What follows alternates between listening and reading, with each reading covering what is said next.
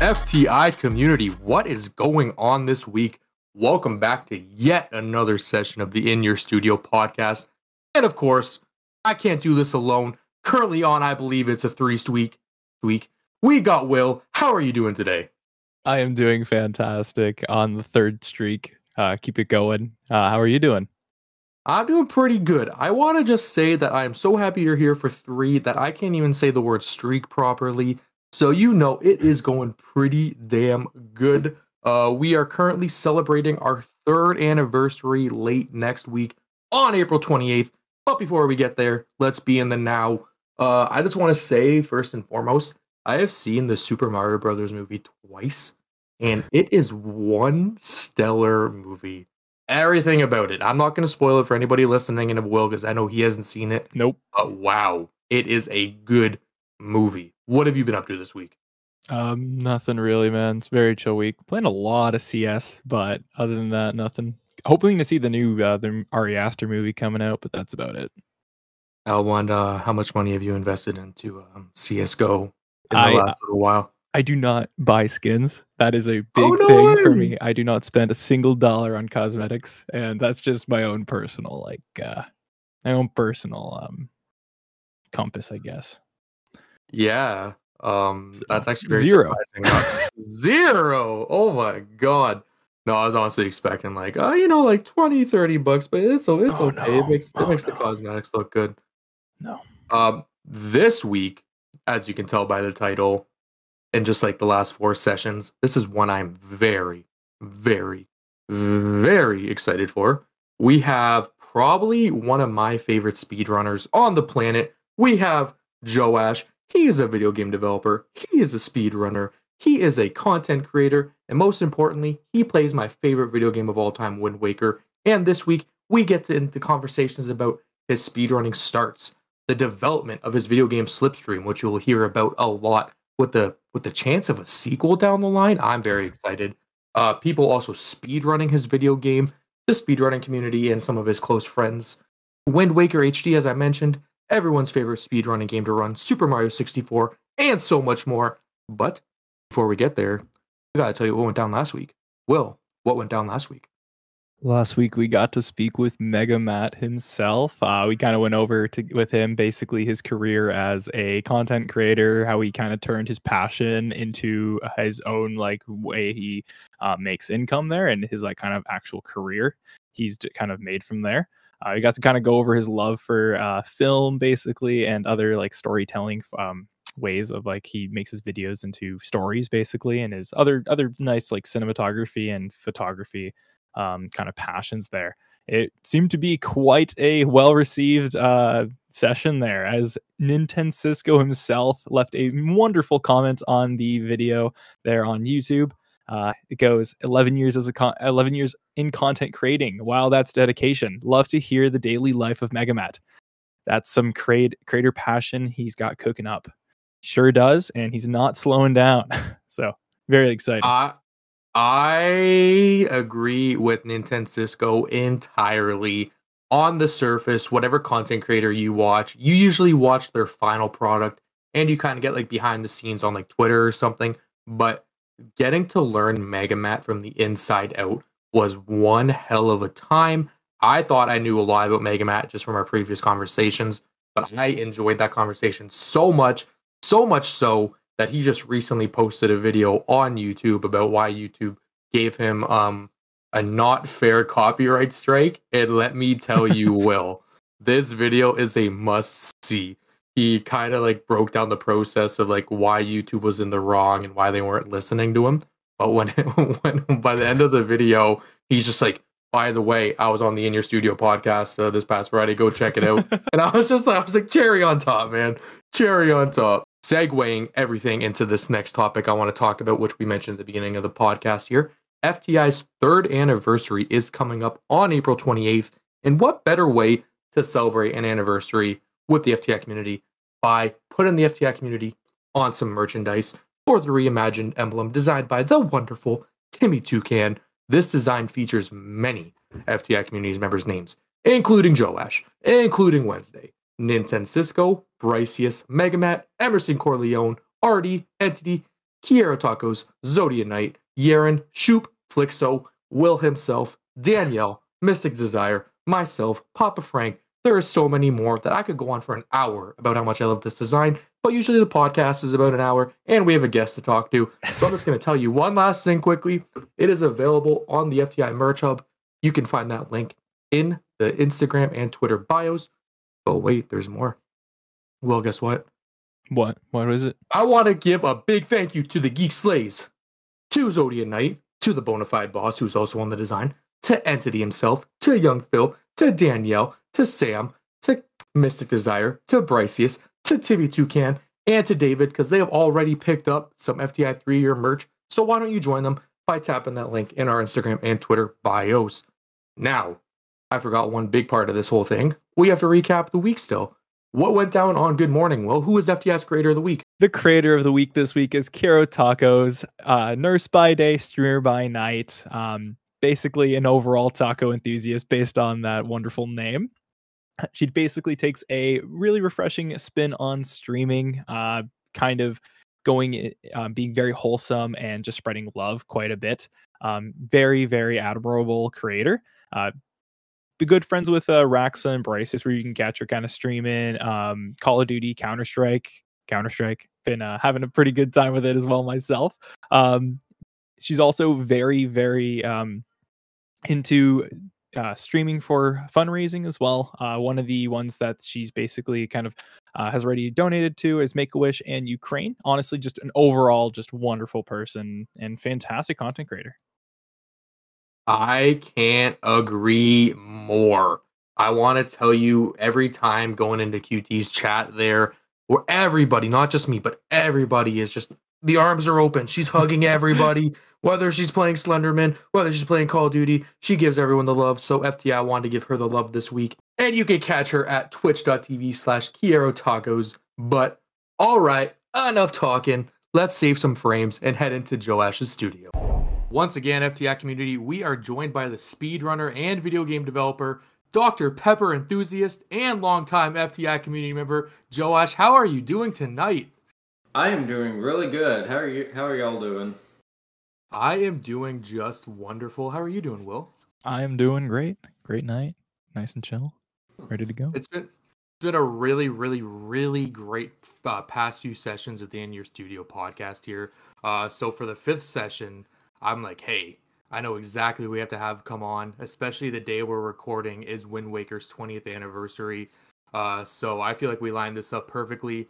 We have Joaish on. Uh, he is a speed runner, uh, mainly in the Zelda franchise with Super Mario 64 as well. Uh, but let's take it all the way back to August 25th of 2018 when you have your first on-record speed run to the present day where you've managed to capture top positions across many, many video games, such as Wind Waker HD and Majora's Mask.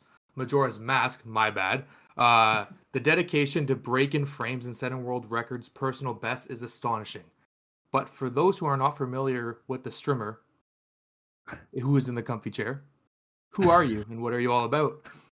Well, my name is uh, my name is Joaish. Uh, some also call me Juice for short, or by my actual name, Jonah. But I like like what Matt said. I am a I am a speedrunner, and I also develop games. But um, more on the more on the speedrunning since we're since we're on that subject. Um, I have been speedrunning now for almost five years. We're really really technically five years because I actually started around this time of year um, in 2018 learning Wind Waker HD, just kind of just kind of for fun, you know, just kind of checking out speedrunning. Um, I'd always been interested in speedrunning for for years, and then 2018 was finally the year that where where I broke and decided to to do Wind Waker HD. Um, it was funny because it was actually a particular trick that got found that was like really hype and it made the speedrun really good. Um, that ended up ended up breaking me to to run it, but um but basically, um, I started learning uh, Wind Waker HD, and then I did I did a couple of speed runs, not streaming it, not even really recording it, just for fun. And then I finished when I fin- when I finished my first full run. Um, it ended up that that run at the time was in seventh place. It, it would have been seventh place on the board. And wow. so my friend was like, "You should record this and like do do more of this." And I'm like, "You know what? You're right." And I didn't have, and I was lucky enough to be able to afford a capture card at the time, and so so I got one. And like I said, on, on August 25th, 2018 was when I did my first speed run on stream, which was definitely nerve wracking. Um, it was, I def and I definitely didn't know that day how far it would have gone because from that from that point onward, I mean, I was just streaming just to be able to record runs, you know, kind of kind of get my runs out there, you know, wasn't expecting really too much. And ever since then, things have developed so much further than I ever would have even imagined they would have developed. I I still I still kept running the game. I got I got I got times that I wasn't I wouldn't have even dreamed of getting. Um, eventually, to the point where years later, I would have had the world, the world record for a day. Oh wow! It was, no only, it was only for it was only for a day, but I did eventually get the any percent world record. But but more more on that more on that in a bit. Um, but yeah, so I started off with Wind Waker HD, and then the next year I started learning Majora. I, I learned Majora's Mask 3D, and though and those two games, um, because of how cool I thought the the speedruns were, those two games have essentially become like my two main games, and they've always kind of stuck out that way as the two main games that I speedrun. Uh, there have also been some other games that I've tried out, like Mario 64, or uh, I've tried out a little bit of Super Mario Sunshine as well. I would say Super Mario 64 is probably my third most run game as well. Um, in fact, that's actually, if I remember correctly, that's actually what I was speedrunning when Matt ended up finding my stream. Um, I remember those days. That was back in like 2021, I think. yeah, But, um, yeah. Yeah, so it's been so it's crazy to think back to when I started speedrunning and thinking now that I've been speedrunning Wind Waker HD for five years, which is absolutely insane to think about. Um, but nowadays I've been speedrunning Majora's Mask 3D because um, I, I did I did a lot of speedruns of it a couple of years ago, but then um, so I played on a 3DS of course, but the capture card that I had in my 3DS to be able to record uh, ended up breaking, so I had to get a new one eventually. But I didn't get one. But I didn't get another one for a little while, and it's not until recently that I've gotten back into that game. So it's been fun. It's been fun. Interesting. And with that, sorry, sorry. With all of that, what I really wanted to touch on was the very beginning when you said like a certain trick was found there uh, to like kind of like push you into speedrunning before your friend did. Uh, what was kind of like the brown, uh, the groundbreaking uh, glitch or trick that uh, was like, hey, I'm gonna go perfect that and kind of build off that and learn like the route for. Was it any percent you said it was? hmm It was any percent. So I guess um, so. The trick in particular was at near the end of the run. Um, a little bit of context on speedrunning in general before I get into that, since um, since I know you two are a little bit newer to the speedrunning scene. Speedruns, um, of course, they, they use they use glitches and, and tricks that are already in the game to make the game as fast as possible, and the, the community will try to look for glitches and try to you know, break the game even further, which I think is something that makes speedrunning really exciting and keeps keeps it keeps it fresh as well because things can keep getting discovered. It'll reinvent reinvent the speedrun, make make things even more interesting, maybe even make things more challenging. Or maybe even make things even more even easier because of better setups and and stuff like that. But back going going back to that one trick uh before so at the very end of the run after you beat Puppet Ganon in in Wind Waker HD before you get to the the final Ganondorf fight there's this platform that you need the hook shot to get up to which is which lets you get go straight up there Mhm. but in any%, you skip the hook shot. But originally, um, for a little while, the trick that they had to do to get up there was incredibly luck based, like 2% chance of working kind of kind of Cool. luck. Oh, Um, basically, the way it works is that in order to get up on that platform, you can do what's known as a zombie hover. And a zombie hover, when you when you get down to zero health, you have you have just a little bit of time to do a jump slash. But when you do the jump slash, the jump slash gets cut off while you're in the air because the game's like, oh wait, no, you're dead. But you can take advantage of that by continually mashing the B button and keep getting those jump slashes so you can just rise up in the air while you're dead. But the catch to that is is that the moment you hit the ground, then you're dead. So, yeah. in order to take full advantage of that, you have to you have to get some form of you have to take advantage of some sort of healing, whether it's a heart or a fairy. So, for this trick, originally, that what they what runners would do is they would get two fairy pots that are near the top of there. They shoot the fairy pots, and the fairies would kind of fly around for a little bit, and they start doing the hover. Now, what will happen is that the fairies will fly around for a little bit, and then they'll fly straight up. But where they fly straight up to is completely random. Oh. So. Oh. So, because of that, um, it it is completely random whether that fairy will pass by you while you're in the air or not. And if they if they pass you and don't and don't actually hit you, then you can't get healed. You have to restart the trick, and it's like a minute or two each time to restart the trick. I see. So, um, so that made runs of any percent really difficult back then, to say the least, because you get all the way to the end of the run, and it's just completely luck based whether or not you even finish. Like you could you could get it first try, which is really rare, or you can be on this really good run and then get it like eighth try and you know lose the run like that. I am gonna say you say back in the day, it's um I'm assuming that's changed now. Does like um like has the run changed to not incorporate that trick basically? Yes.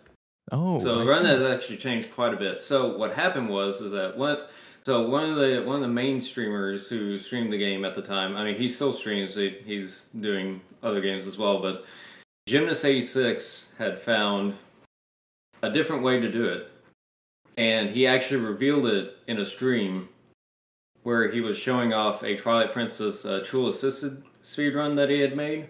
Mm-hmm. Um, and since that was kind of a big thing, he ended up showing what he had found after that, and it was this big hype moment. He had like this speech about it, making it all hype.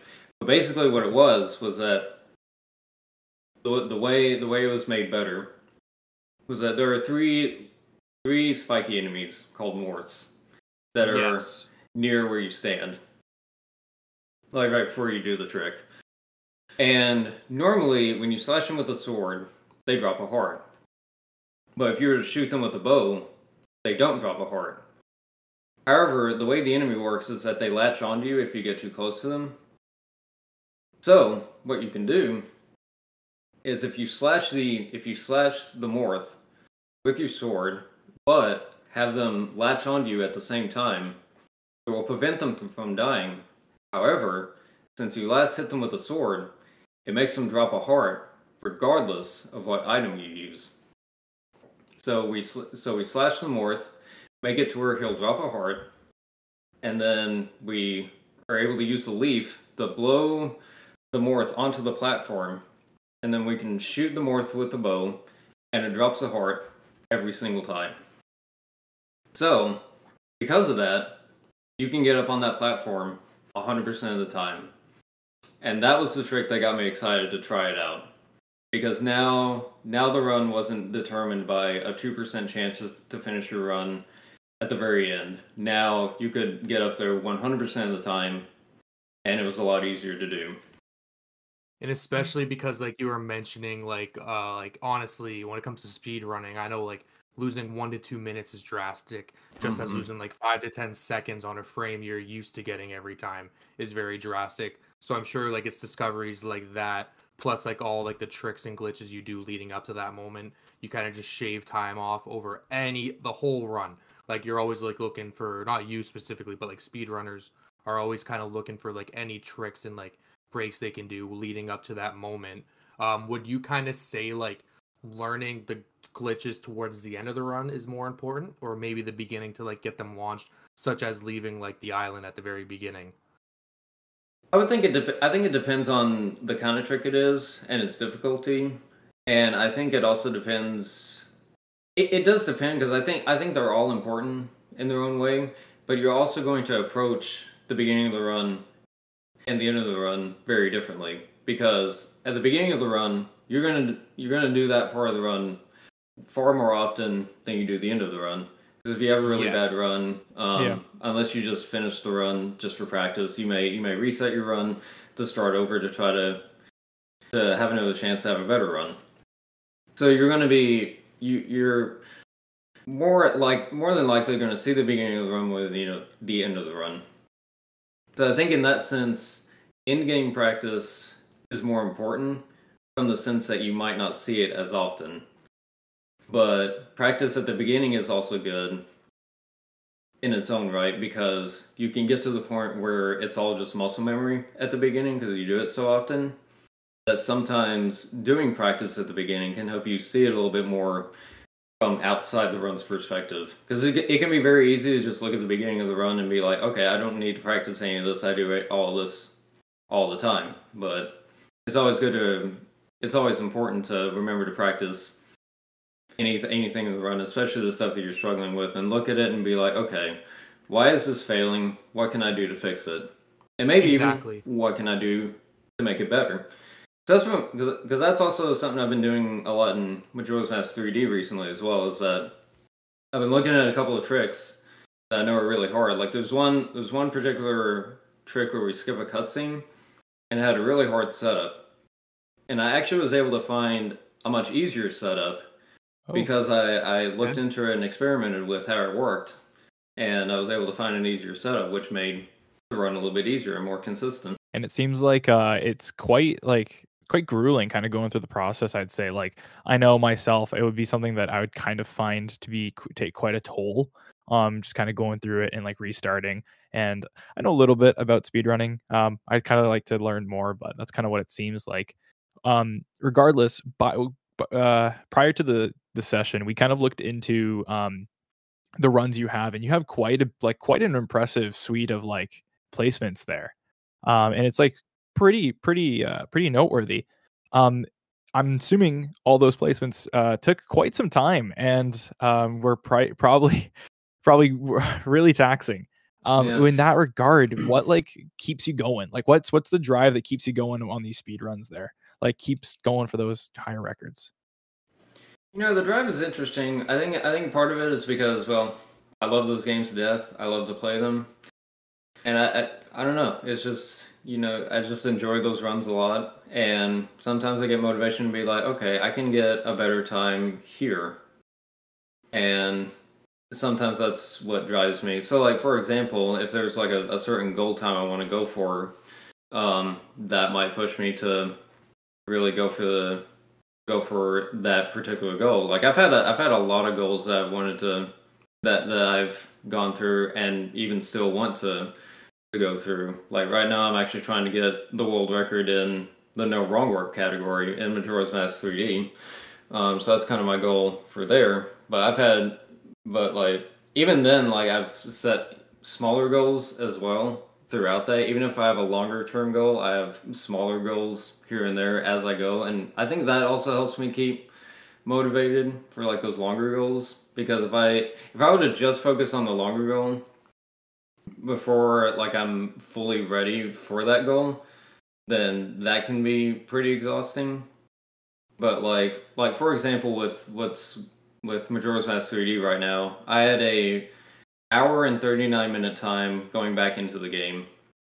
And I was like, okay, I, w- I would like to at least get get into top three. Top three was like a low 137. And so mm-hmm. I eventually made my way past that. And then my next goal was to get second place. And then I was able to get second place and eventually just slowly whittle, whittle the time down to a 130, to a 134 or 44, which by the way, I'm actually tied for second place right now in that. Oh, that wow. category. Yeah. so so then so then it leads on to to the next goal. And I mean, you know, going going back to what you said, I mean, it it, it can be it can be a pretty big toll. I mean, I I- the way I see speedrunning is that it is a very enjoyable experience. It's a very rewarding experience. You Mhm. got to put a lot of hard work into it, a lot of practice.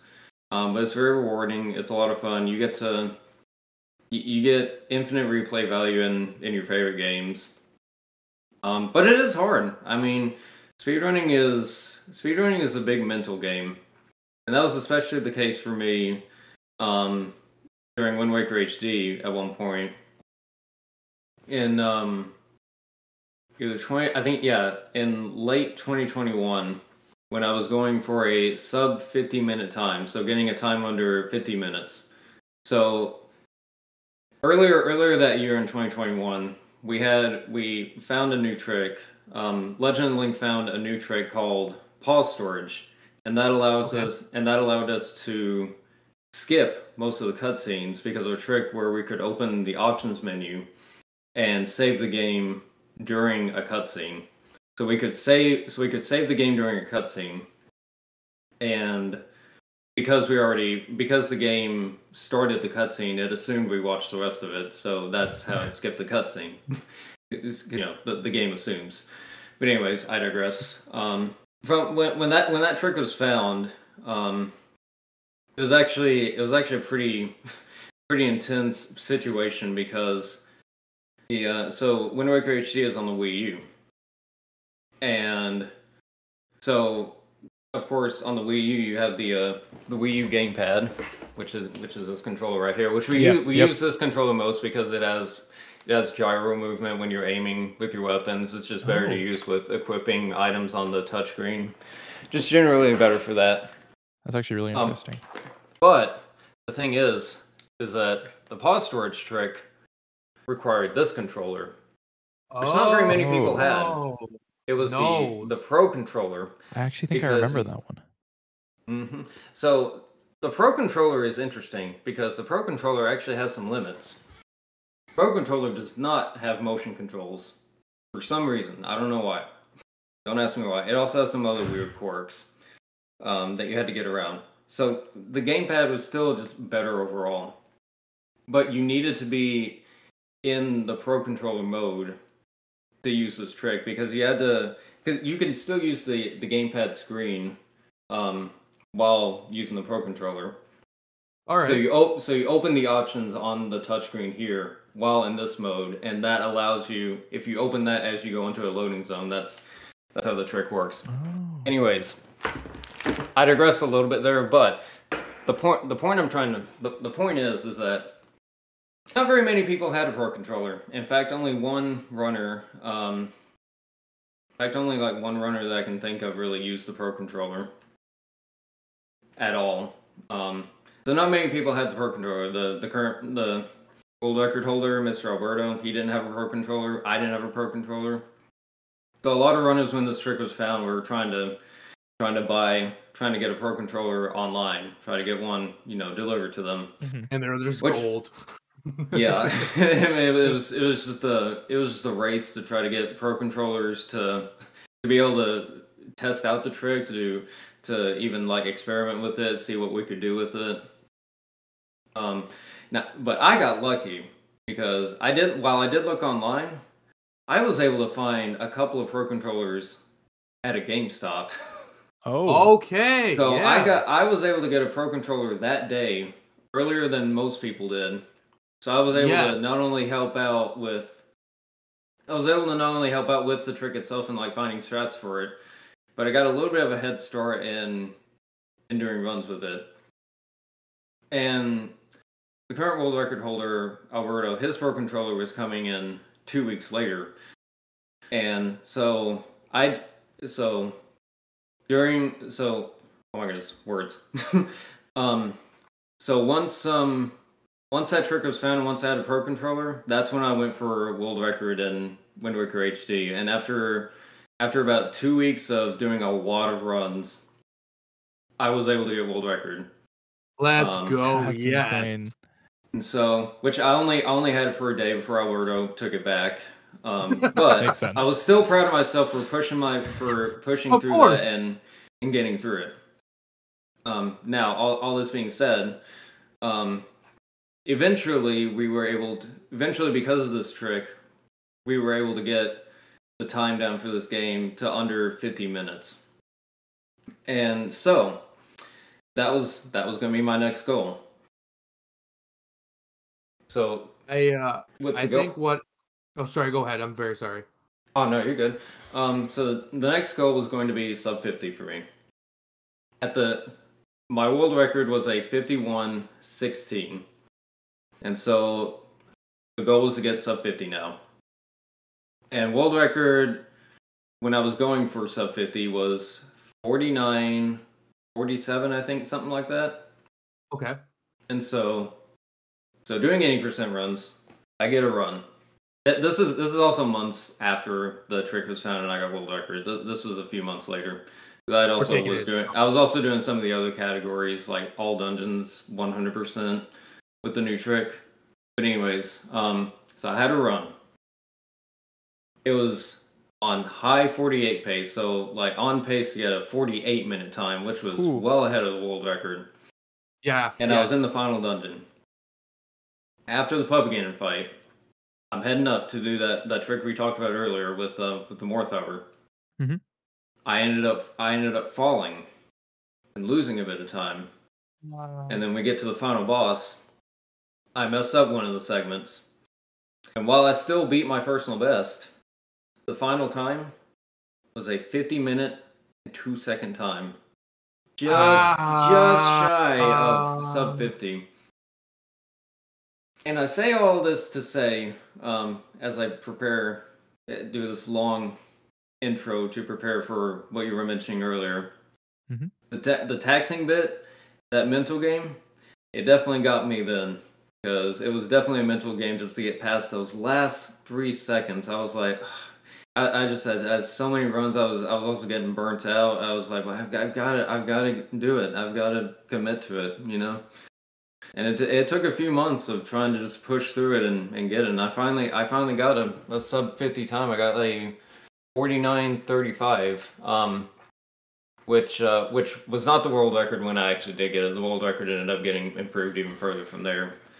So, but I got I got my goal time, and I was I was relieved. So, if you're ever at one of my streams and we joke about how I retired from eighty percent, I basically like announced I was I was done with eighty percent at the at that time. I was like, no, I'm done because I, cause I was I was tired of doing it. And the other thing was is that there's another trick that got found called Puppet Ganon Skip, where you skip Yes. the Puppet fight with a really long zombie hover. And you have to get all the way to the top in a certain amount of time, and you, you can barely get up there. And it has to, you have to have really good, really good mashing, so that you can kill one of the bats up up on top. So they drop a heart, so you can be on the top platform to skip the Puppet Ganon fight. Which I have still to this day not been able to do, but Oh.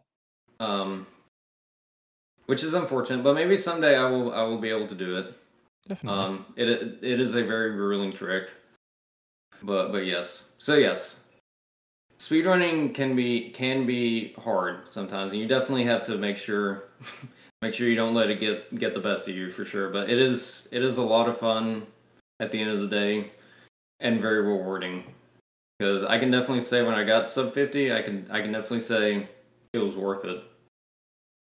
It was worth it, especially sure. because uh like out of everything you just said there a few things stuck out to me the one being just like all like the different speedrunners names you were mentioning because that right there really tells you it's like a big like family bond almost instead of Mhm. like uh we're competing against each other yeah sure maybe you guys are going for like the fastest time but you guys are also assisting each other in the background to like motivate each other in the streams watch each other like hey uh, perfect it this way. Hey, do this. Like I've seen Alberto in your stream go like, hey, try from this angle. Hey, uh, dude on this frame, and it like you guys have helped like uh, iron sharpens iron. Like you guys have also done it so well, especially with Leanne too. I know you and Leanne have a very like a sarcastic butting heads relationship, but at the end of the day, it's all about like the common goal of like trying to speed run very well, but uh, perfect the tricks very well also but at the same time you keep that very very good like speedrunning family connection which when it comes to anything competitive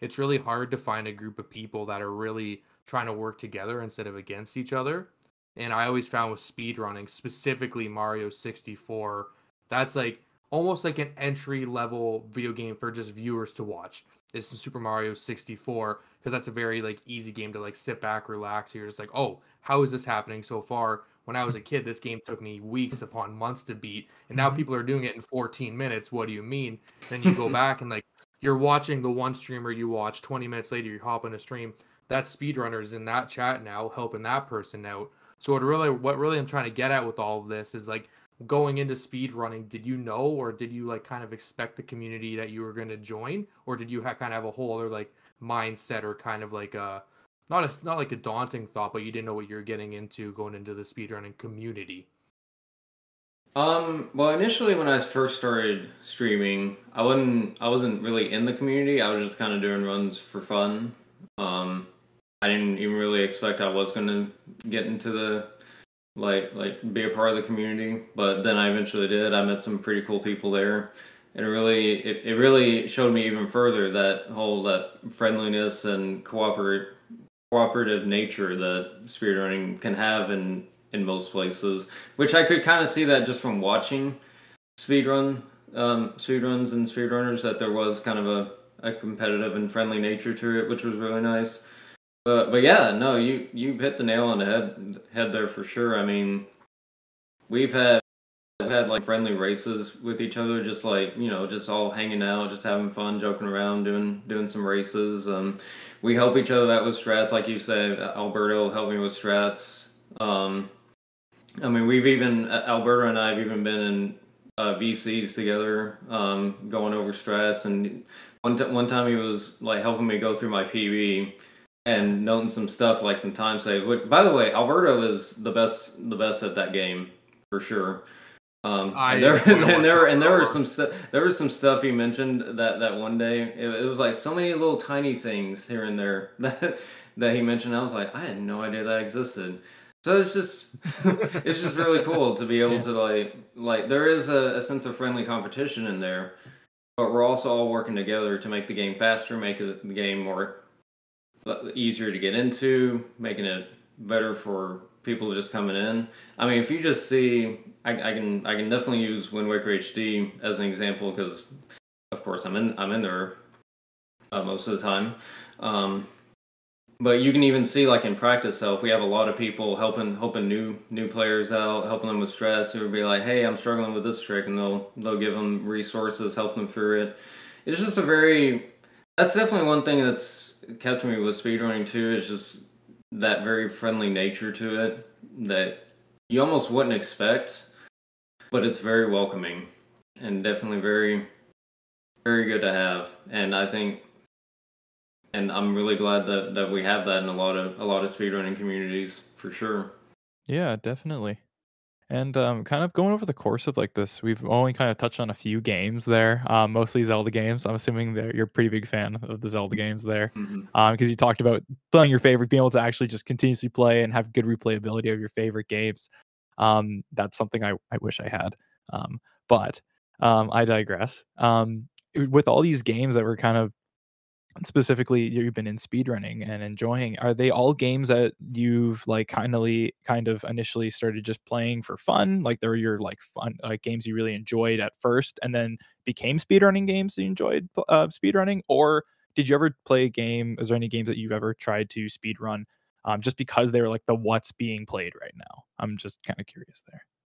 So for for wind waker hd and majora's mask 3d uh, I've grown I've grown up with the Zelda series my whole life, so of course I played the original Wind Waker and I had the I had the remaster. And what's funny about that really was that I was doing a a casual playthrough of Wind Waker HD in 2017 because I was watching a bunch of Wind Waker HD speedruns. It made me be like, oh, I want to play this game again. And then yeah, I, I I got 100%. I completed the entire game, and I was like, kind of want to keep playing, and that I, I think that also added on to me wanting to speedrun, which, of course, little little did poor Joe know at that day when he thought that they'd be playing the game for five more years. but you know, it's, it's just how it goes. but um, yeah, and then for like for Majora's Mask 3D, Um, one of the that that same streamer, Gymnast, that I watched, he also speedran Majora's Mask 3D, and I, I thought the speedrun was just really cool. And Majora's Mask is one of, if not my favorite game of all time. And I thought the speedrun for the 3D version specifically was really cool. Now, for Majora's Mask, I like the original a lot more than the remaster, just because there's like some questionable changes they made in the remaster. But a lot of the tricks and glitches are exclusive to the 3D version made it a really cool speedrun, and it made me be like, okay, I, I kind of want to try this out. And I did, and I really and I really enjoyed it, and that's kind of how that came to be. So I, w- I always tell people, I'm like, I like the original more as a as a casual like normal experience, but I but I do love the 3D version for its speedrun. That's kind of that's kind of the mindset for that game. Um, as far as far as new games, there certainly has been a, a, couple of times where I've looked at a game and been like, maybe I should try to speedrun. You know, maybe get into the speedrun from day one. Which that actually did kind of happen for the Link's Awakening remaster or remake that they did on the Switch. I was thinking, okay, I like the original Link's Awakening. This this remake is looking really good. Maybe I should try and see what's going to be like to do a speedrun day one. And so I did. So after I did my my casual playthrough through the game, I started looking at the speed run and what people were doing with the speed run so far. Like I think it was like day three or four after the game came out. Yeah. So I was trying the the speed run strats that had been found currently at the time. Like things were still being found. Um, but I will I will say speedrunning a game when it just when it has just come out is really tough in its own right, especially when that game is getting a lot of things that are found. because yeah. Link's Awakening, yeah. the Link's Awakening remake ended up being pretty broken, and they were finding stuff like throughout the first month that it was released.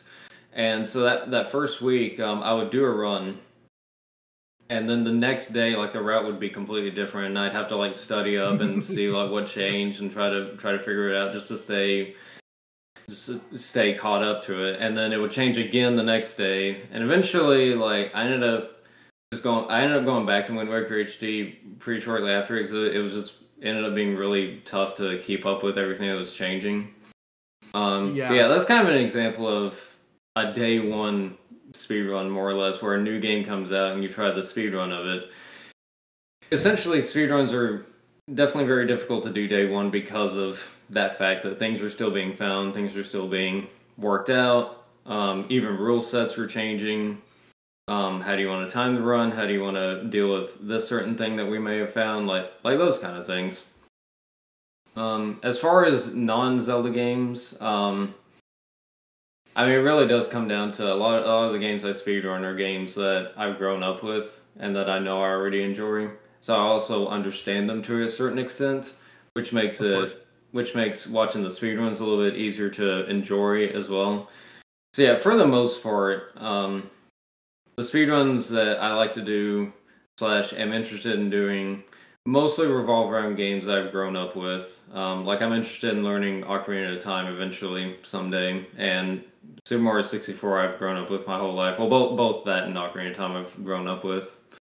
Um, and like um i really enjoy all the games you mentioned there like kind of were really close to your heart or like you had a really fun time playing because like even a casual playthrough of a video game such as like wind waker majora's mask like i'm sure like as a kid playing it not speed running it yet you're kind of like thinking like oh i'm finding i can do this faster or i can go do that faster not even speed running them yet. This is just you as a kid like oh, okay I can get to Dragon Roost Island very fast because like I know the route. then you go you go to speed run it and you're like, oh, I just cut that in like one tenth. And uh, what what I really wanted to touch on earlier, and I don't know if it was that comfort uh, like that a little segment right there or the one before was uh, like how you watched Wind Waker speed runs to make you want to play Wind Waker again. I think when I initially entered the chat back in, I believe it was like January or February of 2021, mm-hmm. as you mm-hmm. mentioned at the beginning of the stream. I literally said it's like I'm too lazy to hook up my Wii U. I really like watching Wind Waker. This seems like the cool place to be. I'm really enjoying. Everyone's like so positive. Everyone's so like happy here, and you're like, yeah, come on in. This like this is what we're going for right now. This is what we're doing because Wind Waker is my favorite game of all time, and like if I can just watch a speed run, it kind of kind of tricks my brain to not have to hook up the Wii U because I'm I'm enjoying somebody else. I'm enjoying somebody else play it. Uh, I do pray every day for that Switch remake to finally be a thing. I'm I still have hope. I, I still have hope for it, uh, and I really hope one day I'll be able just to like lay in bed, put the Switch on, have Wind Waker HD HD because the HD is already on the Wii U. Uh, but what I really wanted to segue this into was the other half of you as a content creator and a video game enthusiast. You've also created a video game with a sequel in the works. Uh, the video game being titled Slipstream. I would like to know kind of the origin story to that, and like is like the sequel was the sequel planned from the beginning, or just something you did after like completing or uh, finishing the majority of Slipstream number one. Yeah, so so Slipstream is made on a program called Zelda Classic. It's a it's an engine that's recreated based off the Zelda 1 engine. Like it's a complete recreation of Zelda 1's engine, but it comes with its own editor um, and all that sort of stuff. And that that was something I was I was like really into when I was a lot younger, like back in back in high school days. Um, because I had an interest in making games and you know making Zelda games. You know, whoa, I get to make my own Zelda game. You know that that's pretty cool. Exactly. Yeah. But um, over over time, as I was as I was you know messing with the program and seeing what other people did, some some people were also using it as kind of an outlet for more original stories and like original gameplay elements, like something that's a little bit easier to use and and kind of and kind of get out there. So I thought, okay, what if I try something like that? Like you know, do some like original stuff. Like obviously, you know, I, I can't sell it because you know it's it's Zelda One, but it's still you know it's a it's a creative outlet to get it out there. So it became so it started so like that program started as you know I I can make Zelda games with this to this is a creative outlet I can use. So Slipstream in the year 2015, summer 2015, they they do what's called a two week quest contest where you have two weeks to make a game. You can you can do some of the preliminary stuff, but you can't like make make areas or stuff like that. Okay. So so I made some of the preliminary stuff, and so I came up with this idea. So Slipstream is a Metroidvania where the main character goes to save his best friend and grandmother in this big like wormhole that that's in the center of their world. Um, and a bunch of people have now fallen into it, and whoever falls into the slipstream never returns. Like there's no way out. So the main character he he jumps into the slipstream to go save them, not knowing if if they'd ever even make it back. But the slipstream houses all these different like realms, these different types of areas. And so it's like different. So it's like a, a garden area. There's like a lava area, rainy area. You know, like that sort of stuff. So, so I started working on Slipstream, and I was just kind of working area by area. There's eight areas in it, and to to your to your part of the question where you were asking if I had planned to make a sequel initially, not at first. Um, Slipstream didn't have too deep of a story other than what I had mentioned there. Um, but near the very end of development, when I got to the last area to the last boss, I thought to myself, it'd be too easy for the main character to find both his grandmother and best friend at the same time. Like, it feels Yeah. feels a little too easy. And so he only finds one. He only finds his best friend. And then of course that leads to a sequel, leads to a to be continued. I literally had to be continued at the end of it. So I was like, well, now there's a sequel. There you and go. so and so that was the game I made for this two week quest contest. And out of like out of nine, I think it was like it was like eight or nine entries. It was voted second best.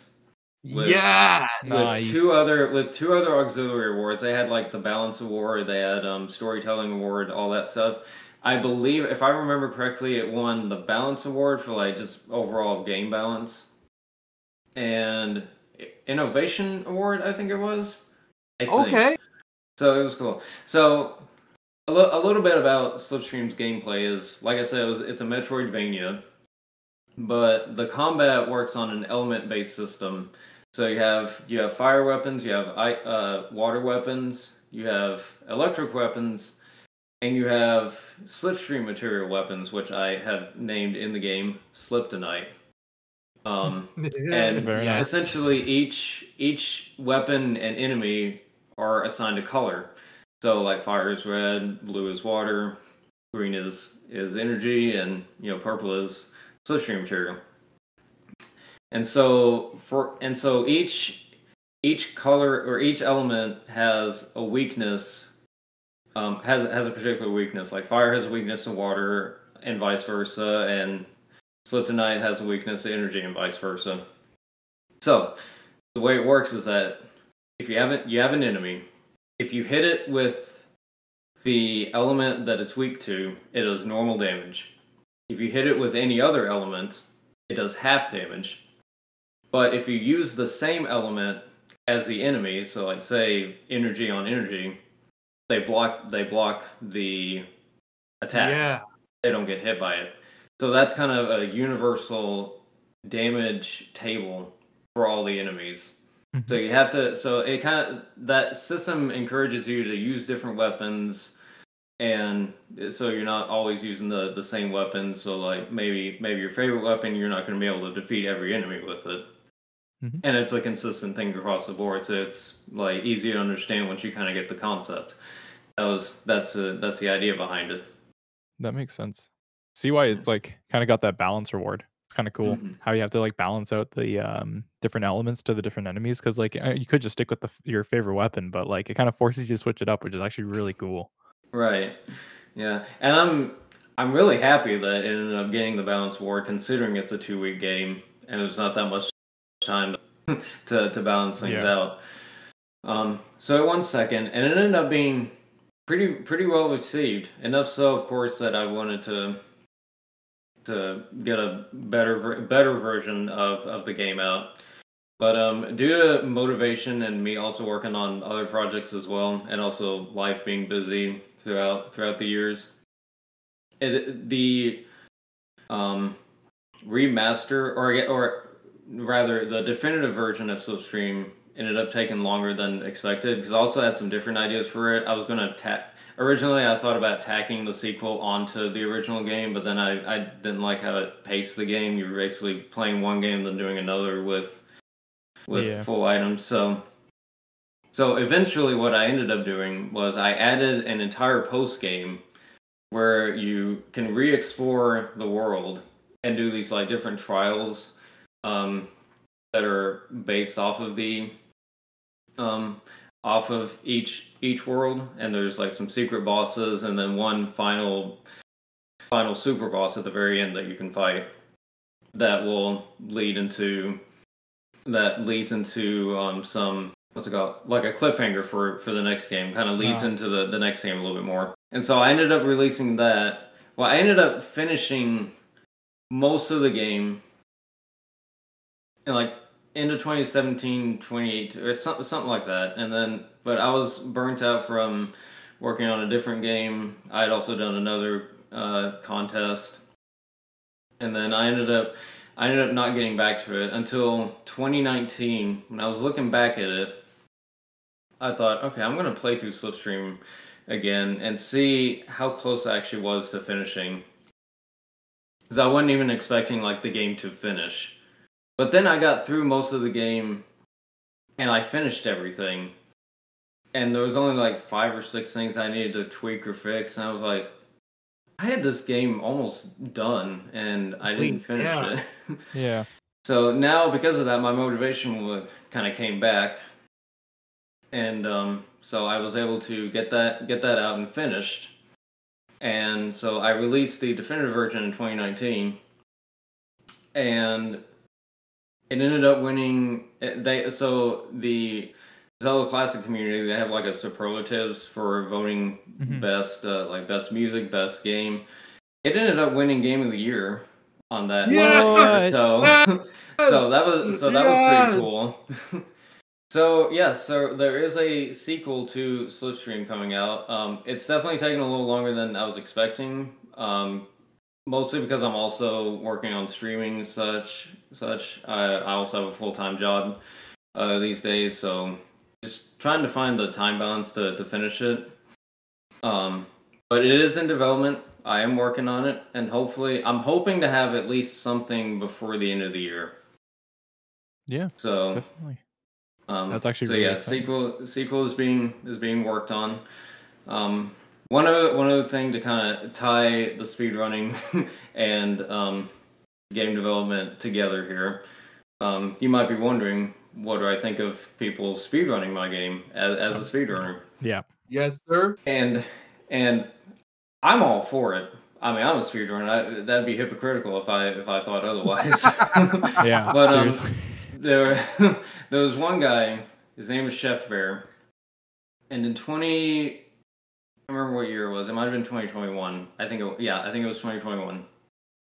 He he played the game and he really enjoyed it. And he was looking. He speedrun or he used to speedrun Ocarina of Time glitchless. He had world record in that at one point.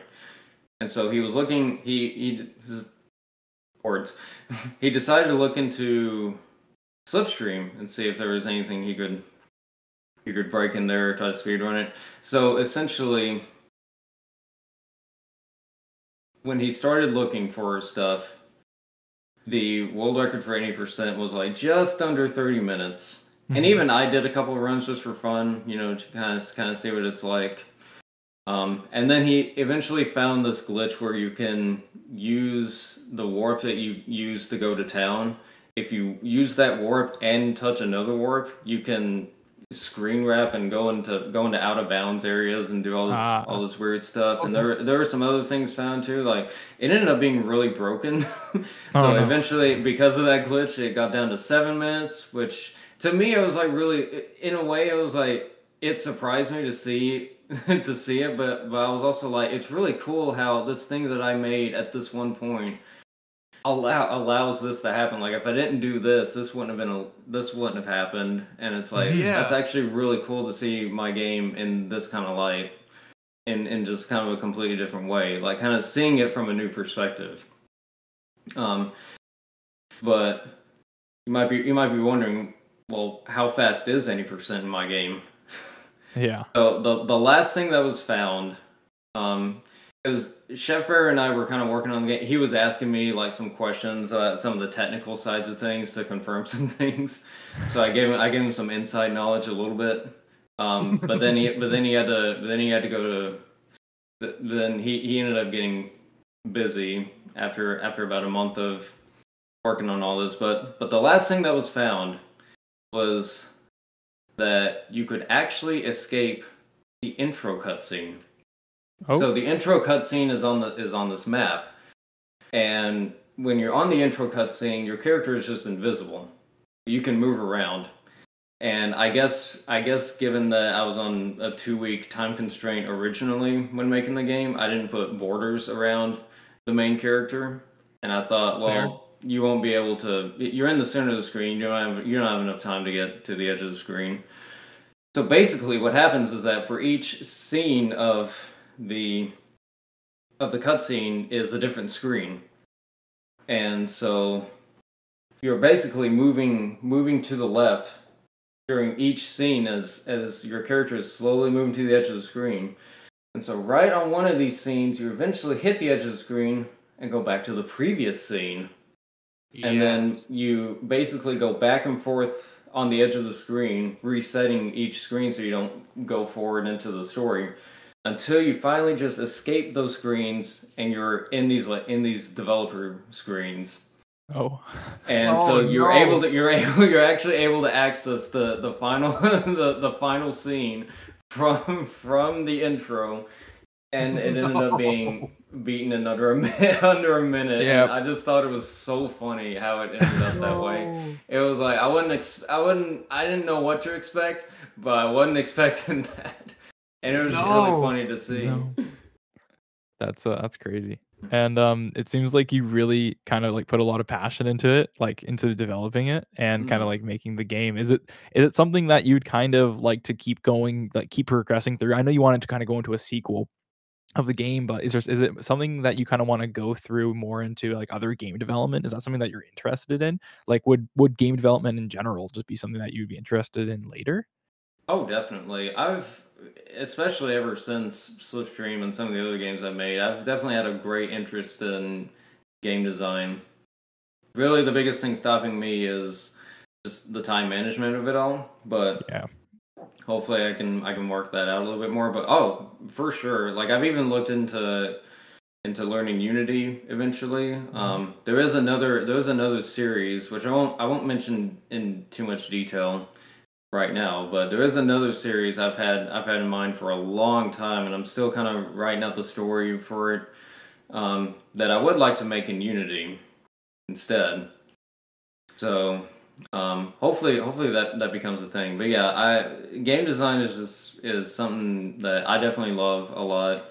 It's really it's a really cool thing to do. Is there uh, for lack of a better term. Is there a particular aspect of it that you enjoy the most?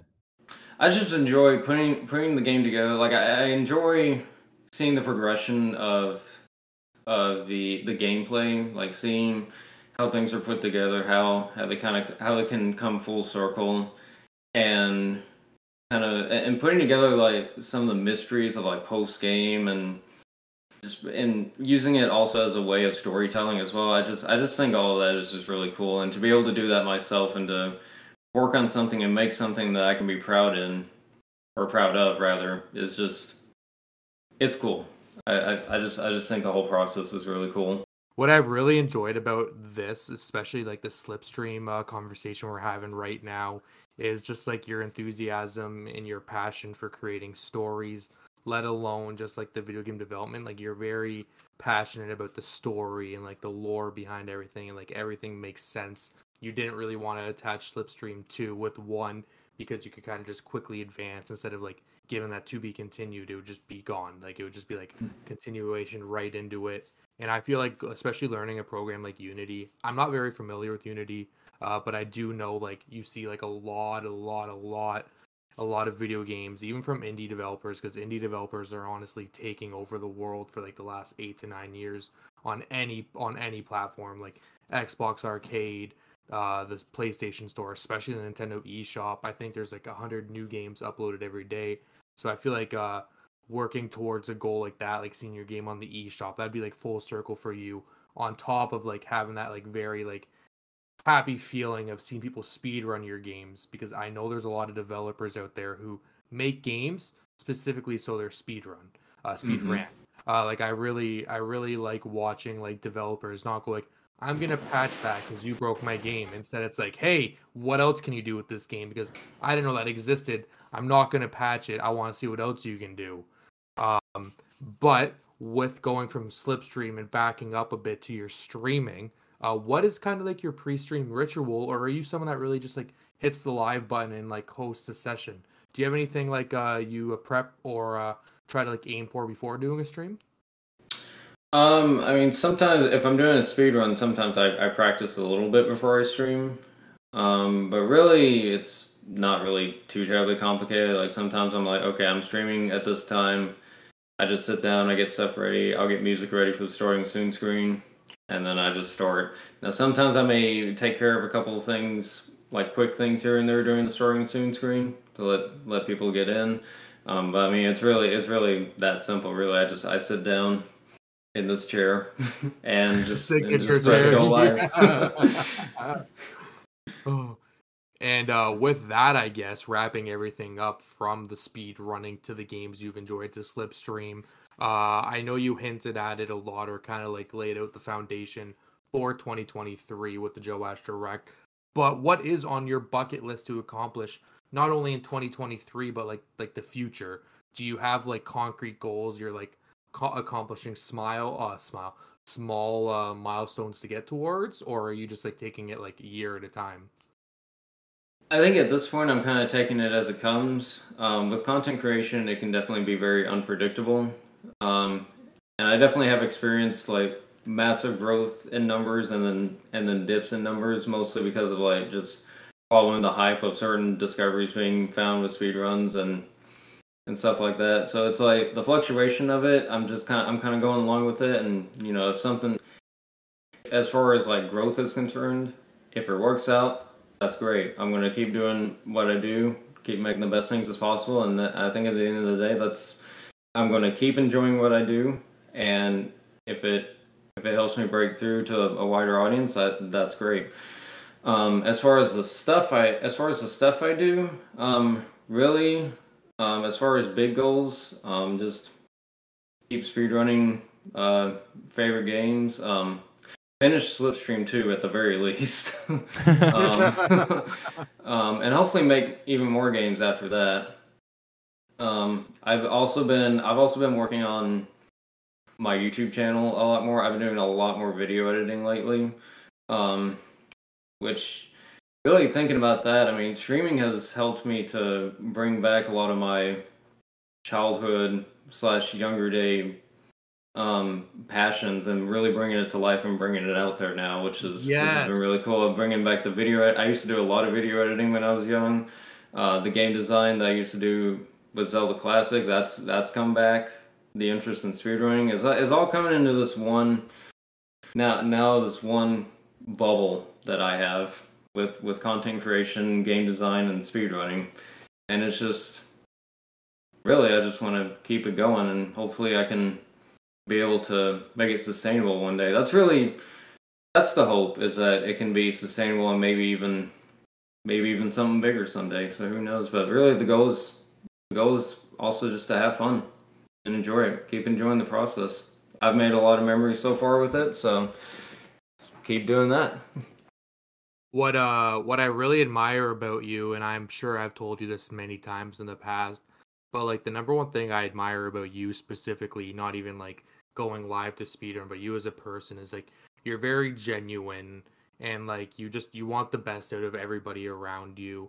And like as you mentioned like the numbers there uh like numbers are everywhere but like you would be doing this with zero you'd be doing this with 500 so it's like a very like it's a very admirable trait you have to like continuously have fun and know why you're doing it as opposed to feeling kind of pressured into doing it um, I know that like in your uh, Joaish you kind of mentioned like I kind of switch between games a lot, but like it was not probably really a decision that like was daunting to you. It's kind of just like what you want to do at the time that you kind of noticed afterwards.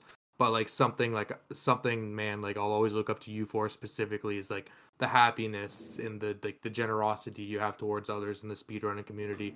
Because people like you are very rare to come by when it comes to just as like a general person um, I know when I initially pitched the idea of FTI to you, uh, like I was just like, hey, we run this newsletter. Um, I would love to like highlight you in a newsletter. And at the time, I, it was, I believe, uh, the flourishing season in spring 2021.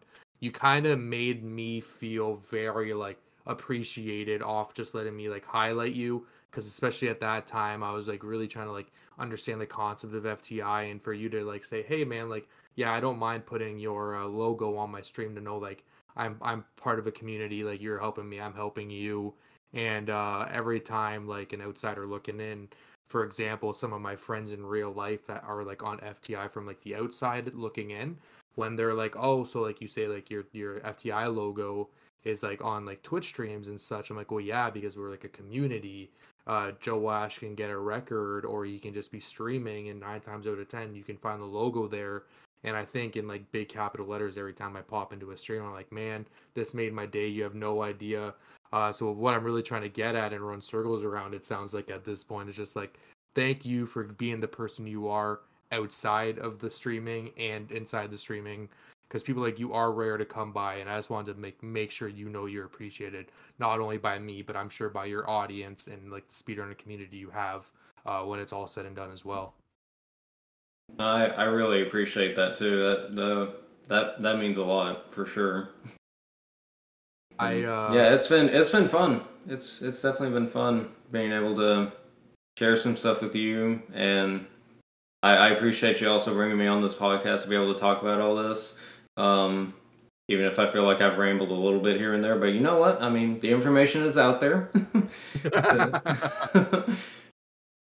so, and now so, yeah. I uh, I want to kind of like give you the microphone. Um, uh, typically, how we usually end this is like whatever like you want to say, you go ahead.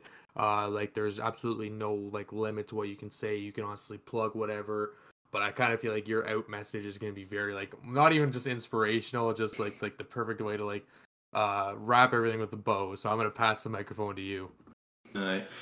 I mean, I think I think I've said most of what I wanted to say throughout this. So I guess I'll go ahead and say, um, if you do want to check out my stuff, um, I stream on Twitch. Um, I'm uploading to YouTube now. Um, like I said, I'm streaming speed runs and I do casual content too. The casual content, um, I do like I've done. I'm doing well. I'm doing Donkey Kong 64 right now. Um, yes! I've done, I've done Spirit Tracks. Um, I've done Hollow Knight, which by the way, with Hollow oh. Knight, I've been uploading highlighted um, edits of my Hollow Knight playthrough because it was one of the most iconic playthroughs of, of my channel. Um, a lot a lot of people that are regulars in the stream, or a, a number of people at least are regulars in the stream, came from that playthrough there were a lot of a lot of good memories with that. A lot of a lot that came with that playthrough, especially. So with both the speedrunning and the casual playthroughs, we, we do that on stream. On the YouTube, I've been doing a lot of a lot of highlights of of said content that is streamed on Twitch, um, and I also put like some of my personal best speedruns on there as well. Um, I think that's it, really. And uh, well, and of course, and of course, uh, hope you will check out Slipstream as well.